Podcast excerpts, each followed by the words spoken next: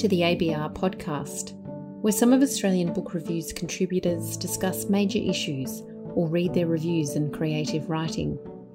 My name's Georgina Arnott, and I'm the assistant editor at ABR. If you enjoy these podcasts, think about subscribing to the magazine.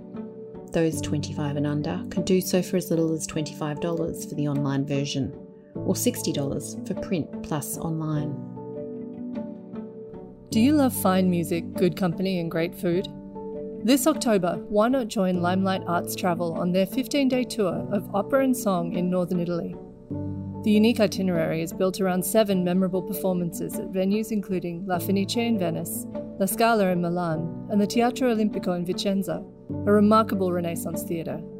Highlights include Verdi's I Due Foscari, Rossini's Sparkling Le Comte d'Ory, and Mozart's The Marriage of Figaro, We'll also be at La Scala for an important opening night when Australians Simone Young and Nicole Car make their house debut. And of course, there's Italy in the autumn to enjoy, from the waterways of Venice to the vineyards of the Veneto. Visit Limelight Arts Travel's website today for a full itinerary and booking information. I'm Peter Rose, editor of ABR, and I wanted to let you know about the 2024 tour of the Adelaide Festival and Writers Week, which ABR will present with our commercial partner, Academy Travel. I'll be co leading the tour with Christopher Menz, a former director of the Art Gallery of South Australia.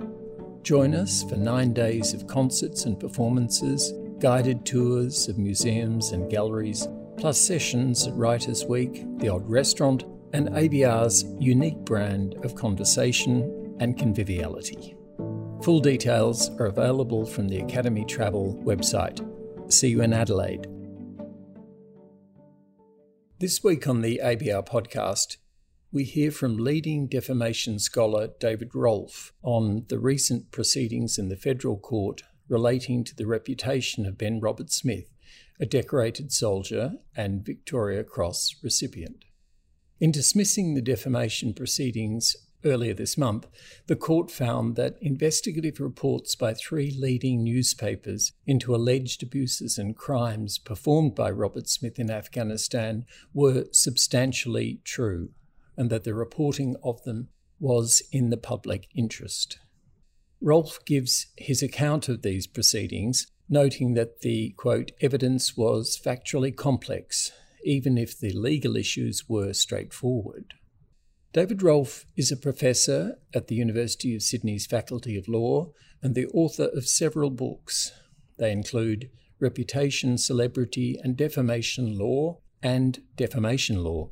Here is David Rolph with an article titled Self Inflicted Wounds A Vindication of Investigative Journalism, which will appear in the July issue of ABR.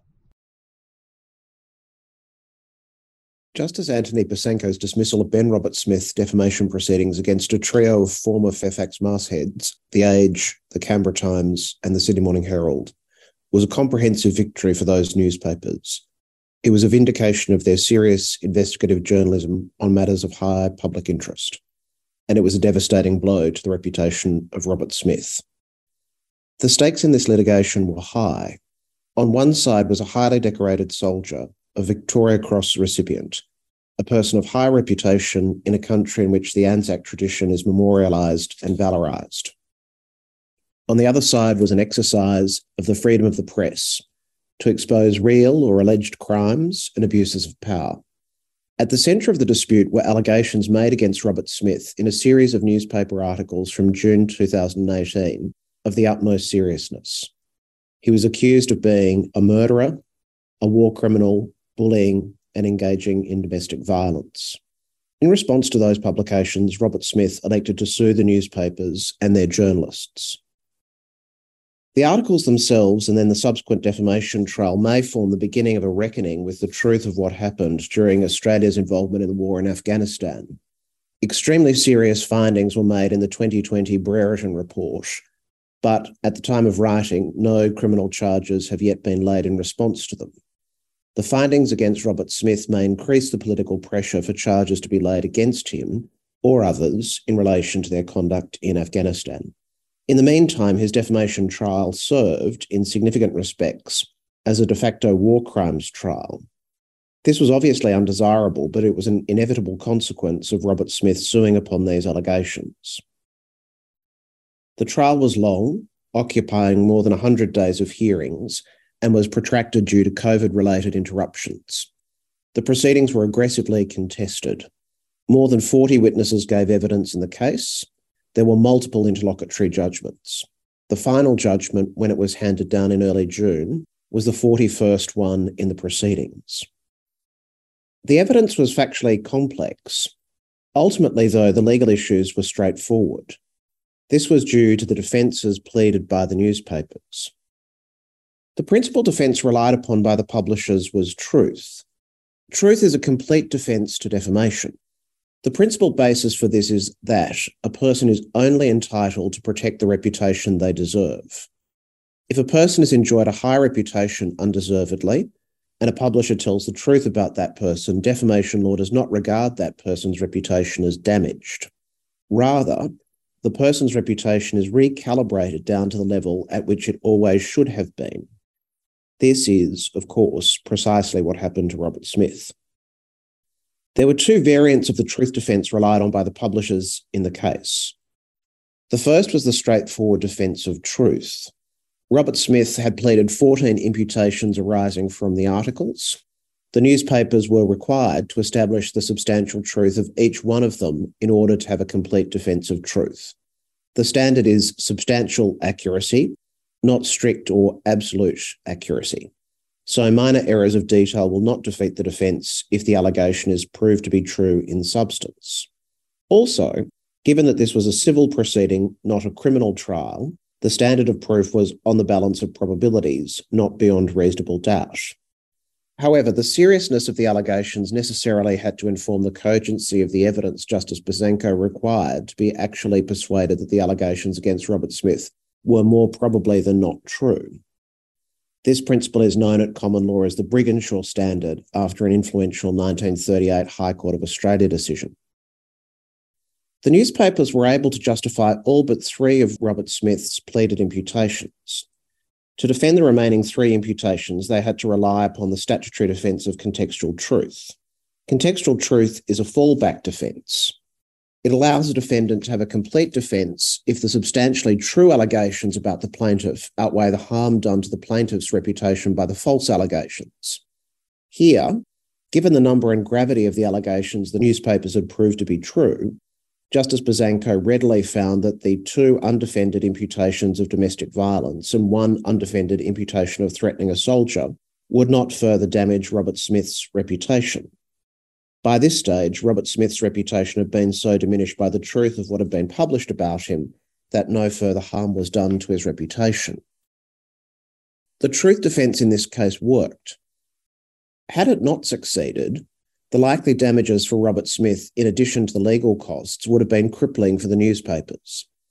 Investigative journalism is expensive and resource intensive to undertake, but serves the vital public interest of holding power to account and informing the public about what is occurring. Its costs are compounded by the risk of defamation. This risk has to be managed pre publication, and if that fails, has to be dealt with through defamation litigation, which is extremely costly. The estimated cost of the Roberts-Smith's trial is $25 million. Media outlets have long agitated for greater protections to facilitate public interest journalism. In doing so, they are seeking at once to advance the public interest, but also, it should be frankly acknowledged, their own commercial interests. These proceedings were conducted under the National Uniform Defamation Laws prior to the commencement of potentially significant reforms to them. From mid 2021 across Australia, except in the Northern Territory and Western Australia, the first stage of these reforms has come into effect. They include a reform that media outlets have been seeking for many years a public interest defence to defamation. This defence closes a gap in the common law and brings Australian defamation law closer to the position in the United Kingdom, Canada, and New Zealand. The contours of the principal defences to defamation, truth, privilege, and comment, were settled in the 19th century. As they developed, courts decided against recognising a broad based defence for publication to the world at large on matters of public interest. Legislatures introduced various forms of statutory protections directed at providing a measure of protection for such publications. The focus of defences like statutory qualified privilege and the new public interest defence is on the journalists. To establish a defence of statutory qualified privilege, the defendant has to establish the reasonableness of their conduct in the circumstances of publication. The public interest defence requires the defendant to have a reasonable belief that the publication of the matter was in the public interest. The effect of the newspapers relying solely on defences of truth in the Roberts-Smith case was that the quality of their journalism was not the focus of the trial. Had they pleaded the defence of statutory qualified privilege, the reasonableness of their journalists' conduct would have been closely scrutinised over the course of the trial. Instead, by relying on truth, the intense focus of the trial was on Roberts-Smith's conduct. Were the allegations the newspapers published about him true? It was a risky strategy for the newspaper, but it worked in this case. However, media outlets should not always have to run such a high risk in order to undertake serious investigative journalism on matters of public interest. It is important to be clear about what the case decided. Clearly, it was not a criminal prosecution. There were no charges and no conviction. The case did not concern Roberts-Smith's liberty, but what can be lawfully said about him. Roberts-Smith himself put his reputation in issue. He asked a court to determine whether it was defamatory to say of him that he was a murderer, a war criminal, and a bully. A court found that those allegations were true. Those findings were not provisional, they were final determinations following a full hearing of the evidence. There may or may not be an appeal, and any such appeal may or may not be successful. All of that is in the future and is contingent. The possibility of a successful appeal does not detract from the fact that Justice Besanko's judgment finally determines the issues in the case and what can now lawfully be said about Roberts-Smith. Sometimes allegations are so serious and so publicly made that a person may think that they have no choice but to sue for defamation. But ultimately, suing for defamation is a choice, and a risky one, as Roberts-Smith learned publicly and to his great cost. The reputational harm ultimately done to Roberts-Smith was self inflicted. Thanks for listening to the Australian Book Review podcast. Join us again next week. If you enjoyed this episode, why not consider subscribing to ABR? Subscriptions start from just $10 a month for full digital access.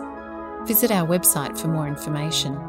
We'd like to thank Stacey Chan, who edits the podcast, as well as our contributors who take the time to read their articles and creative writing. And if you enjoy listening to the ABR podcast, please consider leaving us a review on iTunes.